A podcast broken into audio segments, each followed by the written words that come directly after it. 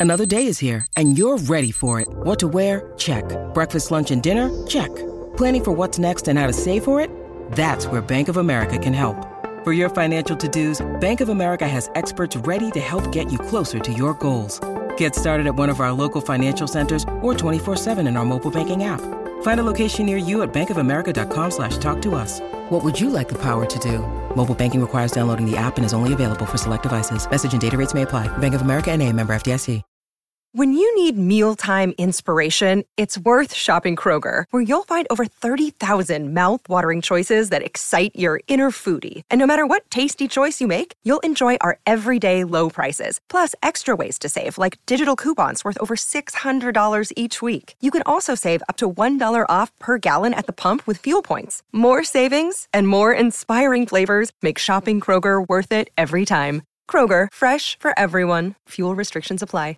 It is Ryan here, and I have a question for you. What do you do when you win? Like, are you a fist pumper?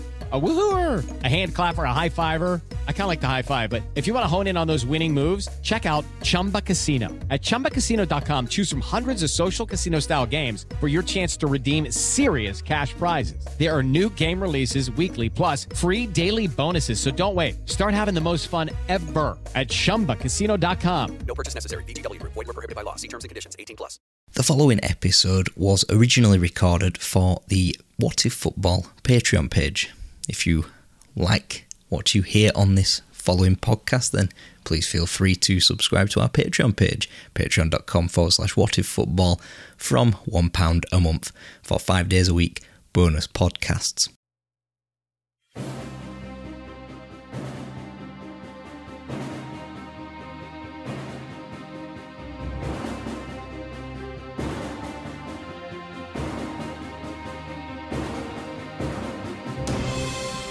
Alright? It's innate for us to compare and contrast, although it's probably more inane. Regardless, indulge this inane side for half an hour on this beautiful Wednesday. I am Jake from What If Football. Thanks for donating to this Patreon page, and this is the Head to Head podcast, episode 12. And in episode 12, we're going to look at two of the biggest World Cup losers of all time the Dutch team of 1974 and Brazil of 1982. Let's get stuck straight in.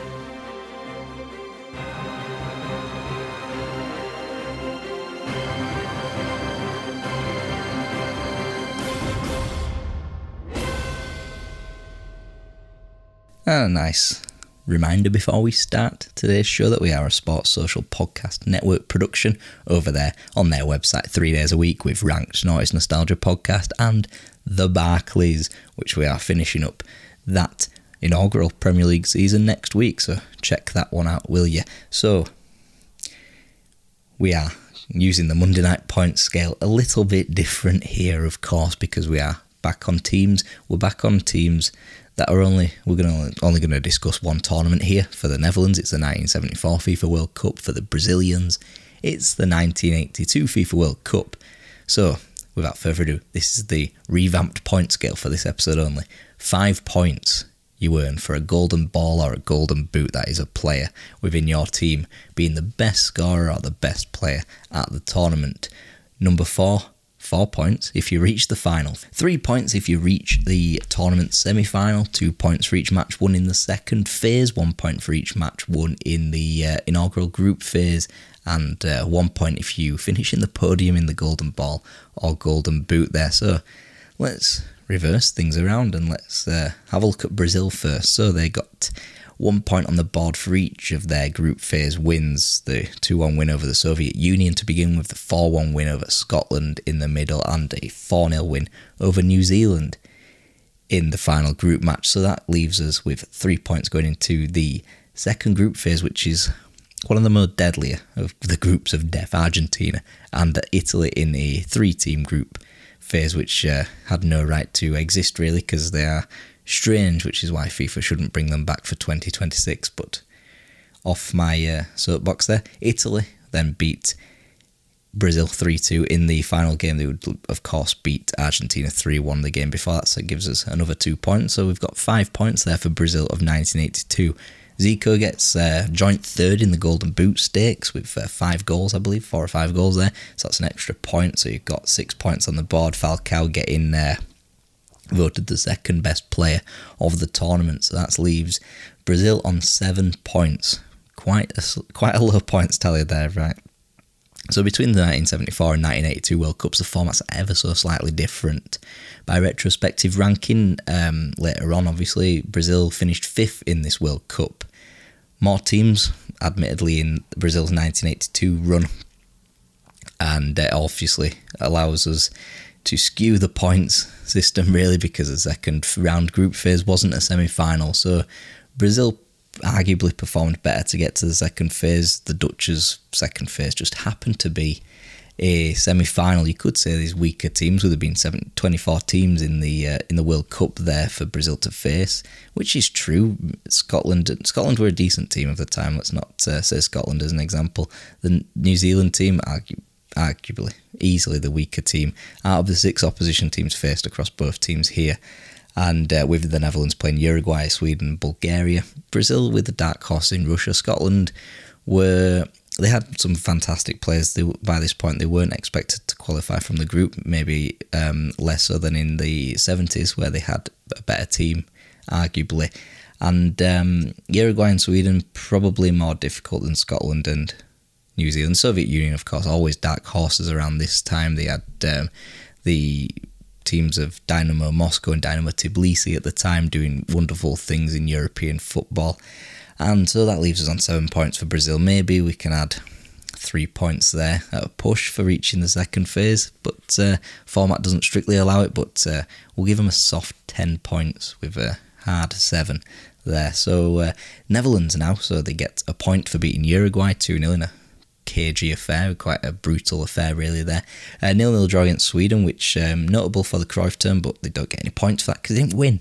And a 4 1 win against Bulgaria in the third match, so you get two points there and courtesy of reaching the semi finals by winning those three group games, an extra three points. So you got five points as we go into the Second phase, which is a 4 0 hammering of Argentina, 2 0 win over East Germany, and a brutal again 2 0 win over Brazil, which gets us another six points. That's 11 for the Netherlands, just above the Brazilians' soft 10, and reaching the final as they do. That's four points, so you get the 14 points. There is no Golden Ball award, but we can assume, I think, quite rightly, that Johan Cruyff wins it. If not, he's definitely on the podium, so that's another 1 5 we'll uh, we'll give it anyway, and um, so that'll give us 16 overall, um, plus the four, so that's 20 and 22 points for two podium finishes for the Golden Boot. Johan Neeskens joint second, Johnny Rep there on uh, joint third. So with that um, haphazard point system out of the way, we've determined there that the Netherlands have got more points than Brazil, but huge asterisks, more asterisks than usual with this ridiculous point system because the formats are stupidly different.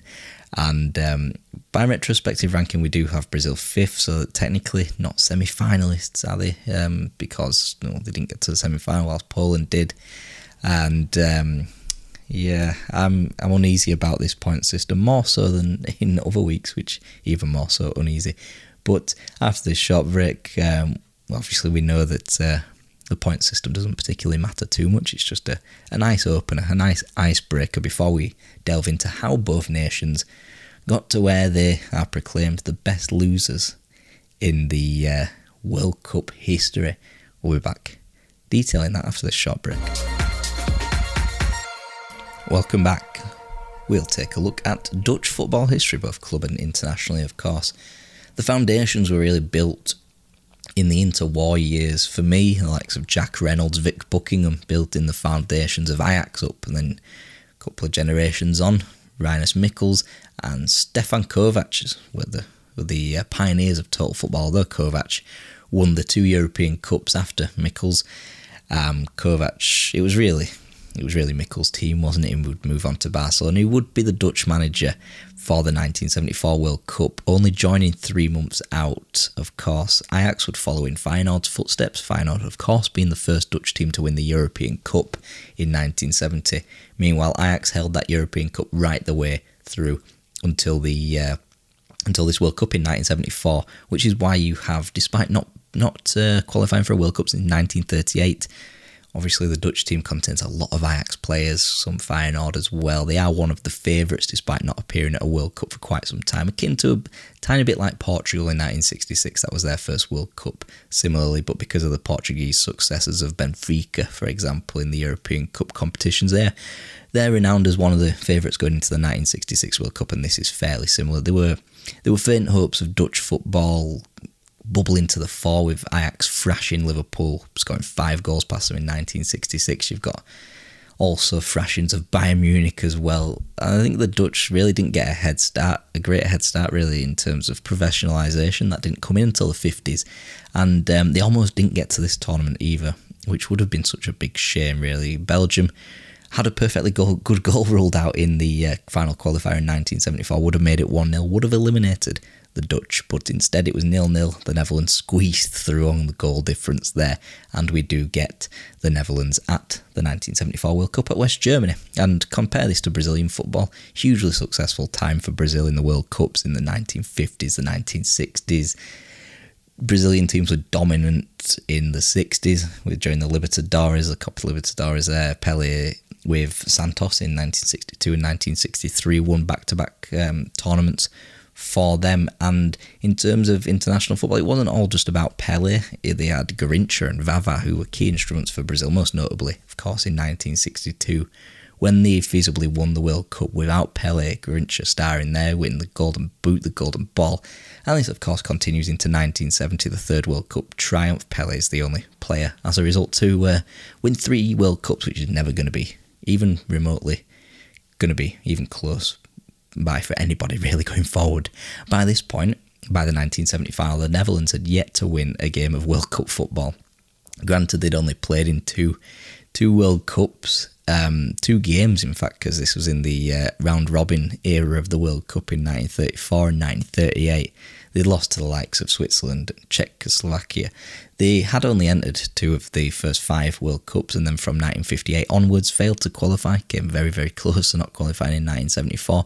But when they qualified, of course, they got it right. Um, they were missing a key name, Hulshoff, um, the Ajax centre half, experienced centre half, been through all their successes at the uh, in the European Cup. He was missing, and as a result, Michels enlists Arie Haan, notably a midfielder by trade. He took his place in the defence, and they, wouldn't miss Hulshoff, uh, well, at first anyway. And through the groups, you get them dominating against a feisty Uruguayan side. Um, England would note, note that um, some eight years prior, of course, that their World Cup win. It was a 2 0 win, though, for the Netherlands. You get a superb Johnny Rep header for the opener after quite some robust Uruguayan tackles. Uh, a tackle late on on Rob Rensenbrink earns a uh, a red card in the second half, and red cards were quite some way to go by in the seventies. So you can tell how um, how much they pushed the referee to do that. But the the Dutch were dominant. They should have won by more. Really, they walked the ball in for the second goal, the epitome of Dutch's style. And of course, you had a bit of flair thrown in there.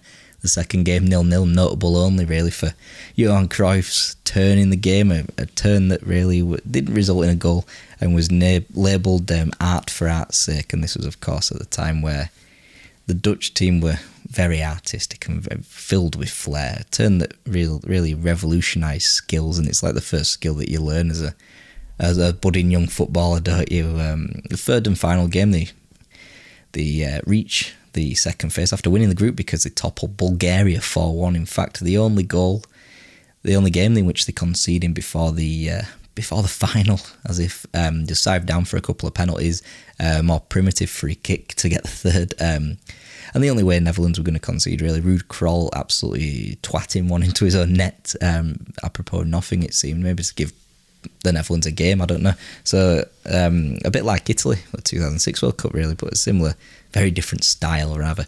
Um, only conceding before the final at the hands of their own players.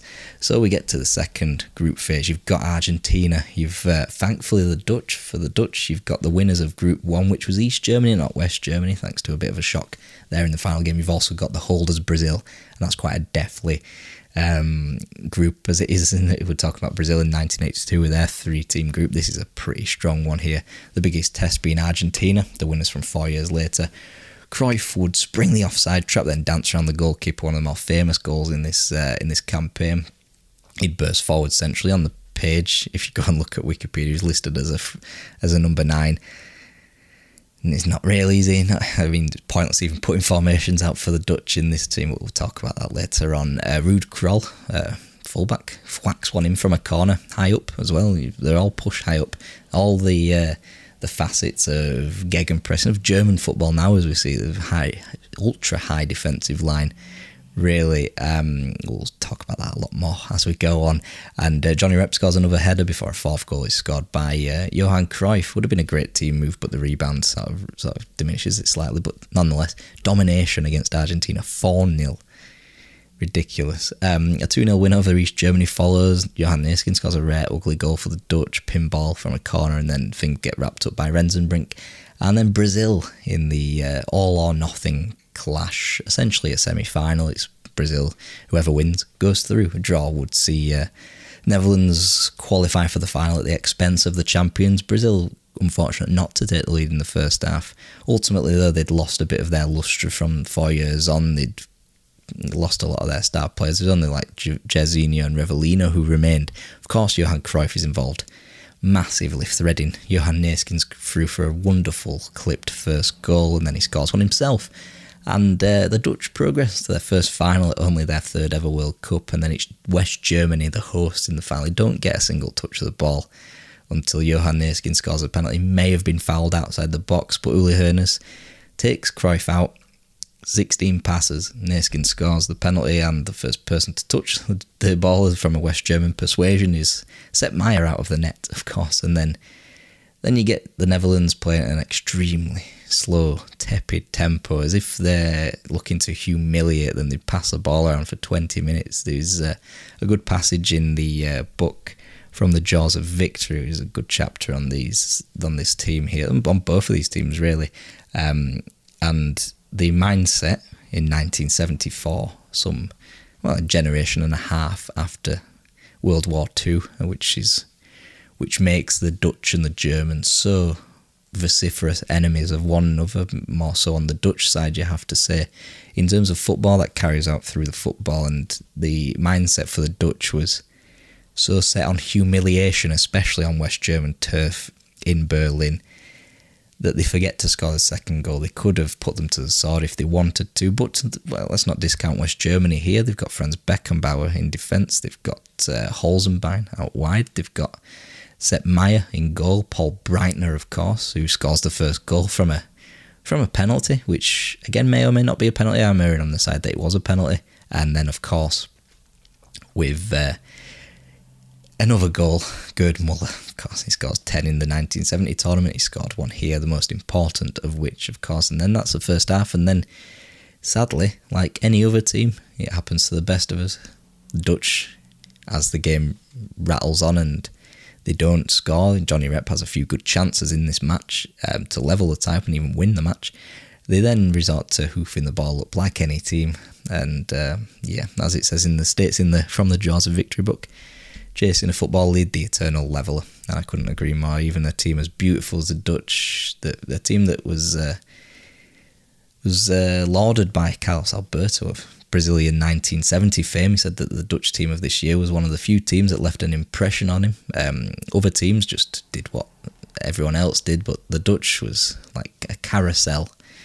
And um, in terms of swapping positions, in terms of like in it's just passing on a different scale, and they were just the fluidity of their movement, of their passing, the positional. It, there are facets in certain modern football that take from total football. And the magical Magyars of Hungary are the foundations of this sort of tactical tweak. They had the positional fluidity we all know, or at least I seem to bang on about it a lot. The uh, that taken to another degree, another step along the road with um, Nandor Hidegkuti playing almost as a false nine at Wembley in 1953, destroys England not once but twice, and then they get to the final. Arguably should have won it um, also against West Germany. So West Germany, the uh, eternal party poopers here, but this was taking it to the nth degree here. The positional fluidity was just off the scale, which is why Arie Haan plays mid, is a usual midfielder plays centre half because they know the ball playing centre halves a, a facet of this team that weren't at the time, and obviously you have uh, Ruud Krol bombing on. You've got uh, Suurbier bombing on as well, and is why on paper it seems like a 4-3-3, but it's more of a 3-3-3-1. We see people will just put up pictures of Marcelo Bielsa, for example. He, he sometimes trots out teams that line up on, say, apps like LiveScore 3-3-3-1, and and it gets um, gets criticism and laughter from some people who might not know. But this is essentially what the shape of the uh, Dutch team was here and uh, never a 4-3-3 on paper. Johan Neeskens at centre half, centre mid, sorry, no chance. Johnny Rep and Rensenbrink on the wings, no chance. Um, Cruyff usually drifted out, and to be fair, the, when Johan Cruyff is brought down in the box in this final, in the 1974 final, and when all the players are burst into the box, the closest player to Cruyff is the goalkeeper, the Dutch goalkeeper which is uh, quite frankly ridiculous, isn't it? Really, to consider that's how high up they were press- pressing. These um, accounts from footballers of from opposition uh, Argentinian players who uh, state that as soon as they got the ball from in the defensive third, they'd be latched on like by seven or eight Dutch players and. I think there's certain facets. Obviously, Johan Cruyff would go to Barcelona as a manager under Pep Guardiola would be a player under him, and obviously he takes that forward. You've got, um, I think there's some facets of gegenpressing that we see today um, in terms of pressing. The German school of sort of high defensive lines is also in there, and they're all taken little scraps from this team, which is why I think the most influential footballer or figure of football of all time really is Johan Cruyff. He's still got the main schools of football that we still play today, there's really two, or rather three, styles of football. You've got the high fluid, positional, almost tiki taka but not style of play, which is um, Cruyff's total football at its best to an extent. You've got tiki taka, which is Johan Cruyff's total football at its worst for my liking. Um, with uh, it needs the penetration, needs the pressing, which was what Pep Guardiola at Barcelona has. It's what bat teams nowadays who play that starts going out of uh, fashion for good reason. Um, don't have the same intensity, and of course, intensity is what you see it in Germany. We see it with Bayern Munich. We see it with Jurgen Klopp. We see with an extent at um, teams like Leeds and players like uh, managers like Marcelo Bielsa, and all the good teams all the big teams play in that certain style, and um, we still see its effects today. And which is why I think the most influential footballer is, of course, Johan Cruyff. Of course, picking up from the magical Magyars of Hungary in certain aspects, positional fluidity. Um, but this is this is it now. This is the main three schools of football we're seeing now mainly stem from this team, the Netherlands of um, the 70s of Ajax, from the 70s, of course. Not to say that they were all just playing pretty football. They could dazzle like they did against Argentina and more incessantly than necessary sometimes against like West Germany in the final. But they could also be tough, riding the challenges incessantly against Uruguay and Brazil, which are tough physical games. They could they could be there for those as well. They didn't shirk any of that. And I think something that might have helped the Dutch is if they'd have gone behind in a tournament before the final, perhaps they needed to do so beforehand in order to win. So say against Brazil or Argentina, when they coasted through, as soon as they see the first sign of danger, then they unfortunately lapse back into uh, an uglier team. And obviously, this is out of desperation. And if they'd have had a, a desperate element to uh, a game beforehand, they might have um, been trained better to uh, to do so in the final. But regardless, West Germany win, and like in 1954, pop the party. That was um, the better footballing team at the tournament of course, my opinion. and uh, so we go to 1982. Brazil, whilst not as influential with their tactics, might have had better players in some aspects, and given a better draw or format, for example, might, may have equalled the Dutch's final. We'll talk about that more in the verdict in the uh, third part of today's show. So they should have been known to some football fans and some most of the players really, despite only have three having three European based players, they did go to on a bit of a tour of Europe in 1981, beat the likes of West Germany, England, France. Two of those teams, of course, not England, would get to the final four whilst Brazil were out um, before that stage, having not played the likes of Germany, England, or France in um, being eliminated. Tele Santana had succeeded the pragmatic Coutinho, who oversaw 1978, which saw Brazil unfortunately fall in one of the more controversial circumstances with Argentina beating Peru 6 0. But the less said about uh, Argentina in 1978, the better. Um, Falcao, um, not the one we see today, of course, for Rayo Vallecano and uh, more famously Atletico Madrid, etc. Falcao, he stepped in for the suspended Toninho in um, midfield, and what a difference the Roma player did make. He would remain in the squad despite Toninho's return against Scotland, of course.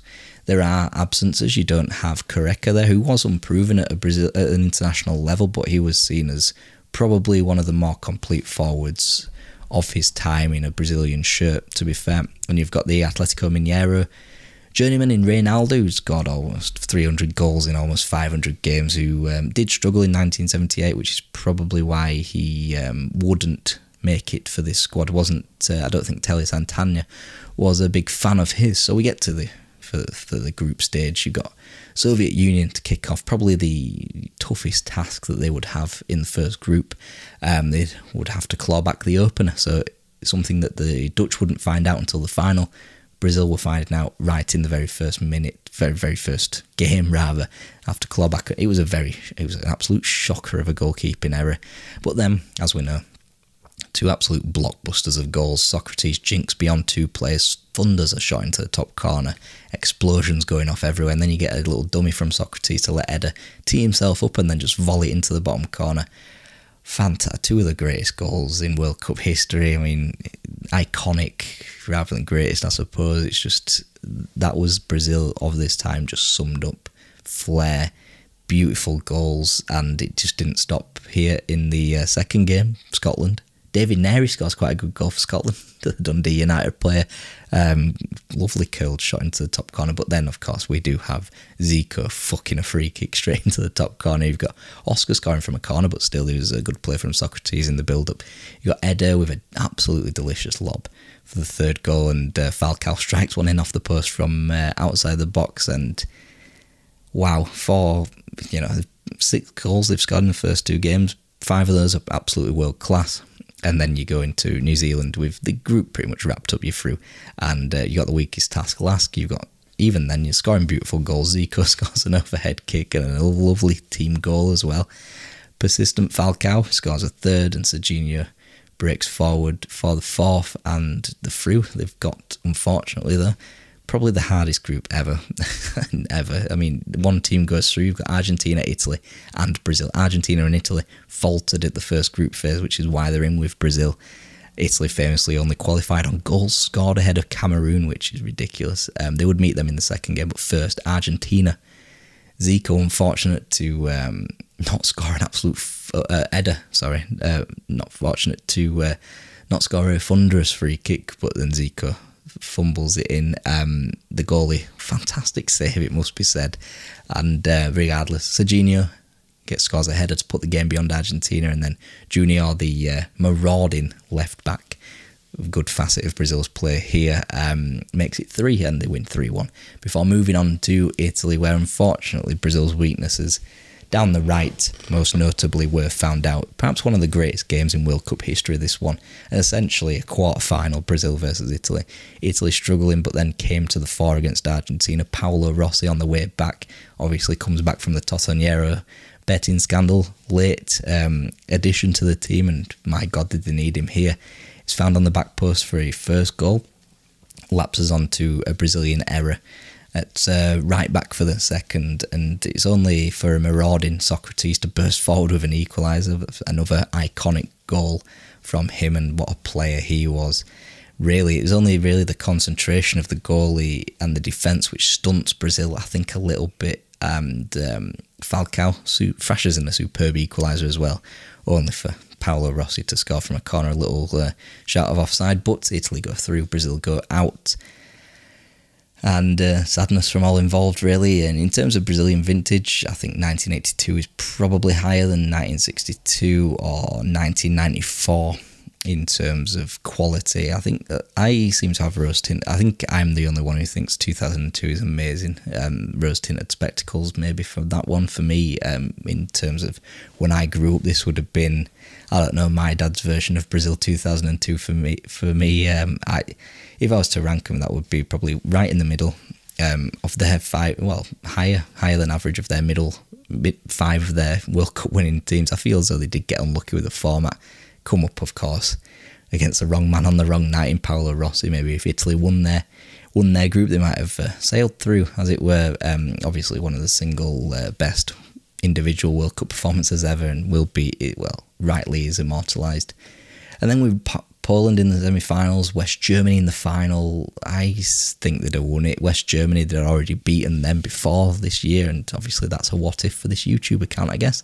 Uh, but more on that, um, I'm sure, as we uh, get closer and closer to the World Cup in 2022, the 40th anniversary. So the quality of the goals always bamboozles me with this team. It always feels like, as I say, explosions going off left, right, and centre. But defensively, you have to say they were lacking. Three of the goals they conceded, I mean, they were, they were plainly errors. But I think in, in and amongst, you've got Leandro and Junior there, high velocity wing backs. And I think nowadays, with peak fitness, and uh, the measures they would have to go to Brazil, this Brazil team would be just fine. Leandro and Junior would be, they'd be like Liverpool of the time, fullbacks in um, all but name, wingbacks, and with the midfield is essentially what a 4 4 2 this was. It was nowhere near a 4 4 2 at all. You've got two defensive midfields, you've got two attacking midfields. midfielders, almost like a box. And Socrates and Eder were just unbelievable, unbelievable players. Um, maybe they were, I don't think there's um, some lamenting that they didn't have an out and out forward.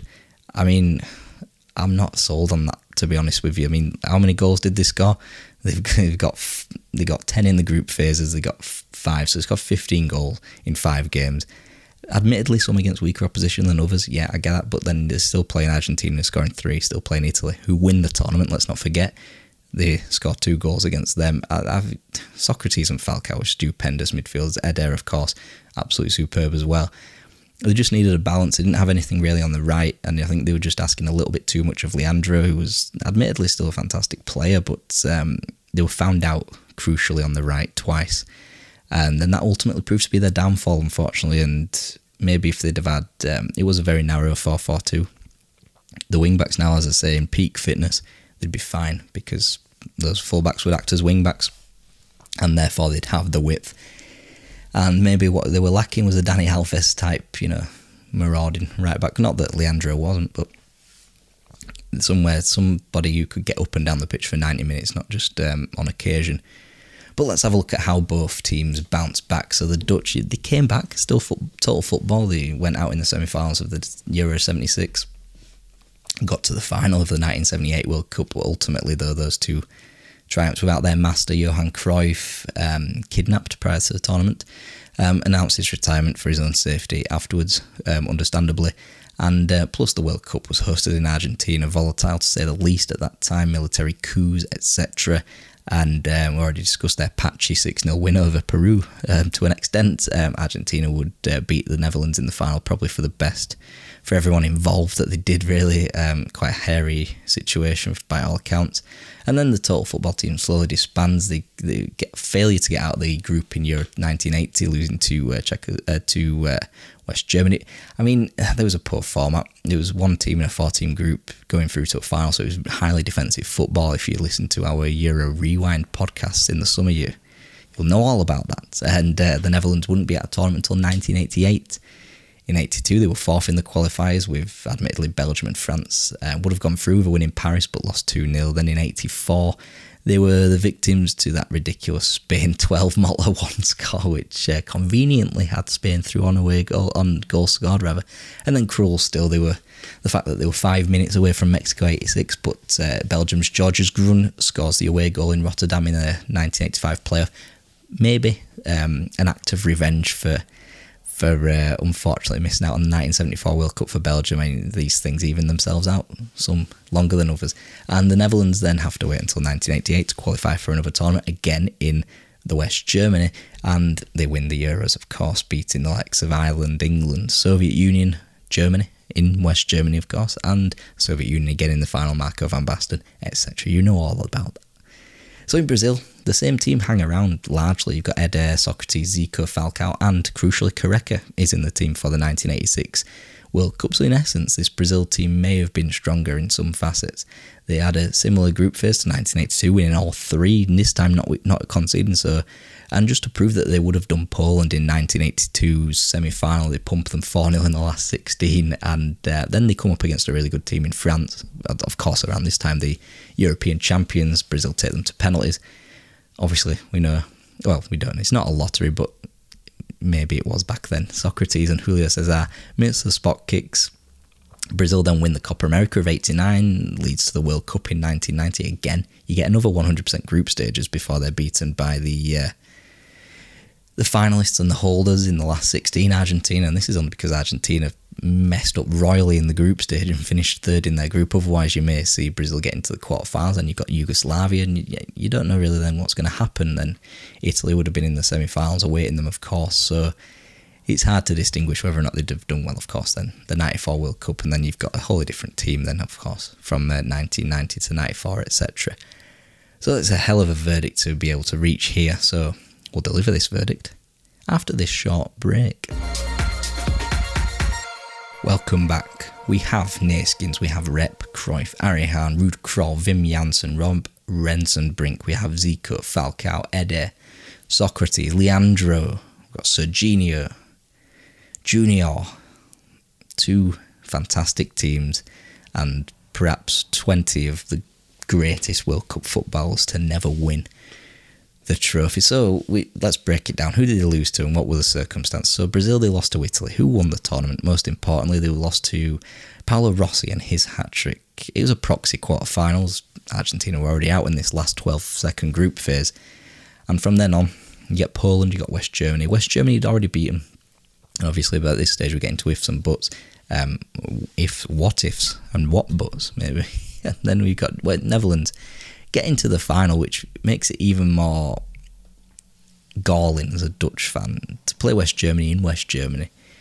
They took the lead. Uh, for me, they, they overcompensate. They go for humiliation rather than the win to see it out because they could have won that game by a few goals.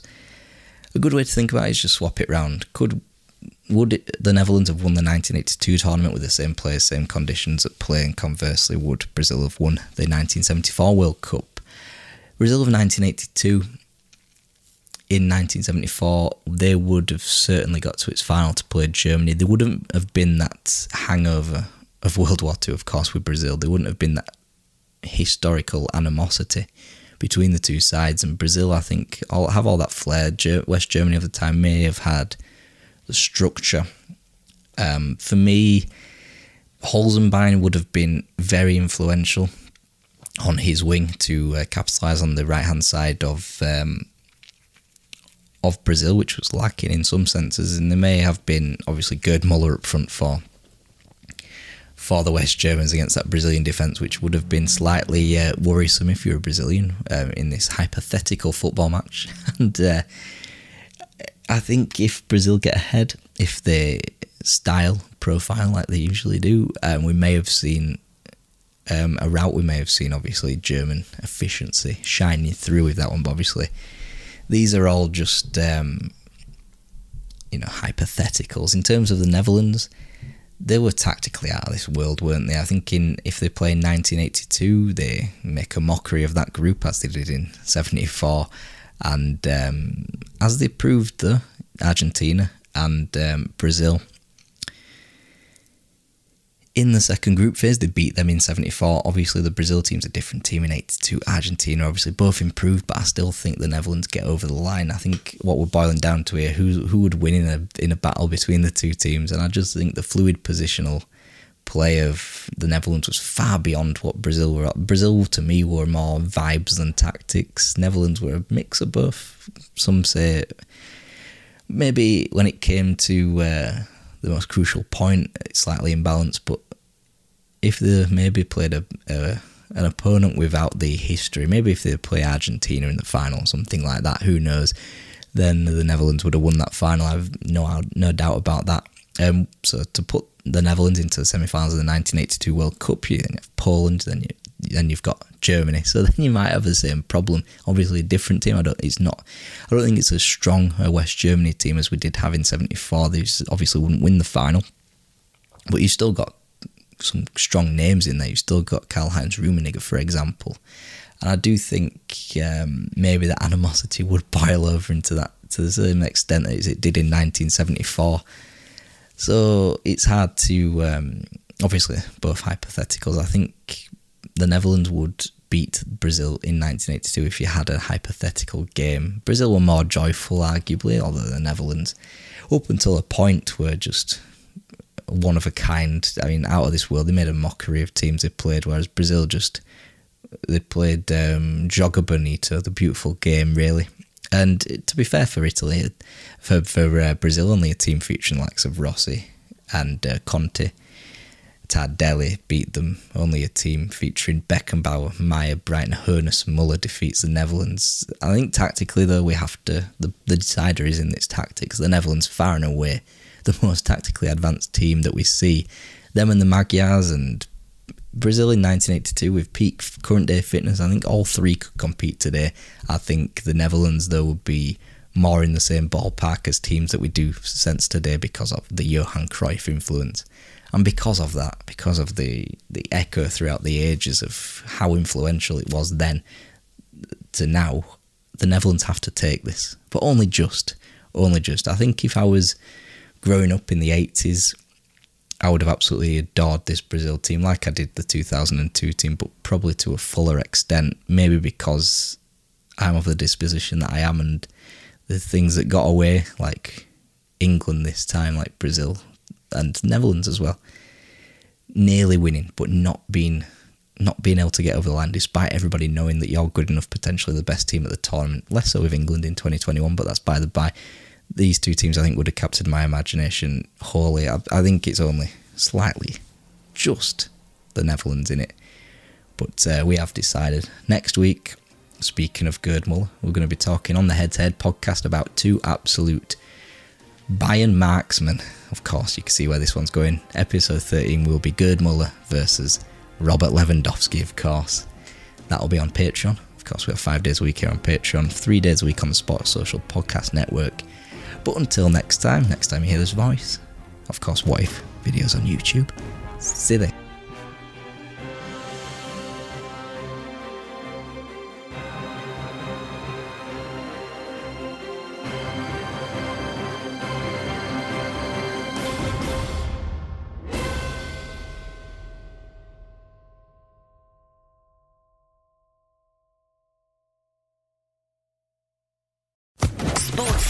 Podcast Network. Judy was boring. Hello. Then Judy discovered ChumbaCasino.com. It's my little escape. Now Judy's the life of the party. Oh, baby, Mama's bringing home the bacon. Whoa, take it easy, Judy. The Chumba life is for everybody. So go to ChumbaCasino.com and play over 100 casino style games. Join today and play for free for your chance to redeem some serious prizes. ChumbaCasino.com. No purchase necessary. Void where prohibited by law. 18 plus terms and conditions apply. See website for details.